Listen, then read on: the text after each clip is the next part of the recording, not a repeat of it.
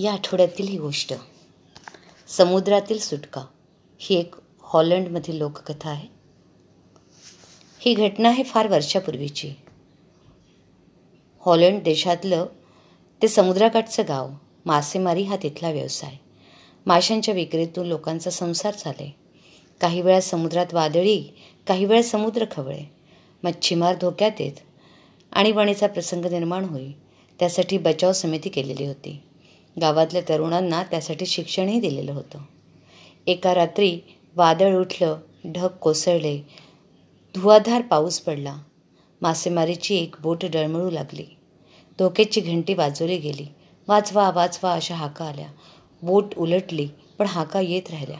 किनाऱ्यावरचा बचाव पथक गृहात घंटा आणि हाका ऐकू आल्या. बचाव पथक प्रमुखाने तिथली धोक्याची घंटा वाजवली. स्वयंसेवक धावत आले.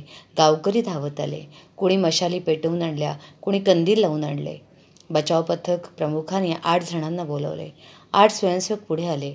वाळूत रुतलेली बचावाची नाव समुद्रात ढकलली. लाटा मोठ्या होत्या. नावाडी धाडसाने नाव वल्लवत होते. ती समुद्रात पुढे नेली आणि दिसेनाशी झाली. गावकरी अस्वस्थ होऊन किनाऱ्यावरच थांबले. एक तासानंतर बचावाची नाव परत आली. गावकरी आनंदित झाले. त्यांनी टाळ्या वाजवल्या. अभिनंदनासाठी काही पुढे गेले पण नावेतील स्वयंसेवक थकले होते. ते वाळूत पडून राहिले. वाचवलेले लोकही अस्वस्थ होते. त्यांना उचलून घेण्यात आले. सर्वांना पेये देण्यात आली. साऱ्यांचा जीव भांड्यात पडला. त्यावेळी एक स्वयंसेवक म्हणाला आम्ही फार लोकांना आत घेऊ शकत नव्हतो. एक व्यक्ती फळकाटावर दिसली पण तिला आम्ही मागे ठेवलं. तिला नावेत घेतलं असतं तर नाव बुडाली असती व आम्ही सर्वच बुडाले असतो. बचाव पथक प्रमुखाने आव्हान केले आणखी आठ जण आहेत. एक जण तिथे राहायला त्याला आणायचे आता. अशावेळी सोळा वर्षाचा हॅन्स पुढे निघाला. त्याच्या आईने त्याला त्याचा हात धरला व म्हणाला लेकरा अरे जाऊ नकोस. तुझे आजोबा समुद्रात बुडून मेले. तुझे वडीलही इतरांना वाचवतानाच मरण पावले तुझा भाऊ पण तीन आठवड्यांपूर्वी समुद्रात बेपत्ता झालाय. आता तूच माझा आधार आहेस तेव्हा जाऊ नकोस. दुसरं कोणीतरी जाऊ दे. हॅन्स म्हणाला आई मला अडवू नकोस. मला गेलंच पाहिजे. आजोबा आणि बाबा कर्तव्य करताना समुद्रात बुडाले. दादाही कर्तव्य पार पाडण्याच्या कामास गेला. प्रत्येकजण म्हणाला की मी जाऊ शकत नाही मग जाणार कोण? मला माझं कर्तव्य करू दे. आई जहाज सोडून हॅन्स बचाव नावेकडे गेला.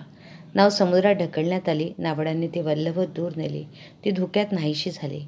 गावकरी कंदील घेऊन उभे होते. अस्वस्थ होऊन ते समुद्रात पाहत होते. जगबुडी जवळ आली असे हॅन्सचं आईला वाटत होते. काही वेळाने धोक्यातून बचावाची नाव दिसू लागली. किनाऱ्यावरील गावकऱ्यांचे चेहरे उजळू लागले. नावेतील कंदिराच्या प्रकाशात स्वयंसेवकांचे चेहरे दिसू लागले. गावकरी खूप आनंदित झाले. टाळ्यांचा कडकडाट झाला. बचावाची नाव किनाऱ्याला लागली. बचाव पथक प्रमुखाने विचारले हरवलेला तो माणूस सापडला का? हॅन्स म्हणाला हो. पथक प्रमुख म्हणाला अरे तुझी आई अस्वस्थ आहे. हॅन्स म्हणाला तिला सांग तो हरवलेला माणूस म्हणजे माझा मोठा भाऊ पॉल होता. त्याला आम्ही घेऊन आलो आहे त्यावेळी गावातील एक वयोवृद्ध गृहस्थ म्हणाला हॅन्सनं निरपेक्ष भावनेने सेवा केली. त्याचं फळ त्याला मिळालं. त्याचा हरवलेला भाऊ त्याला परत मिळाला.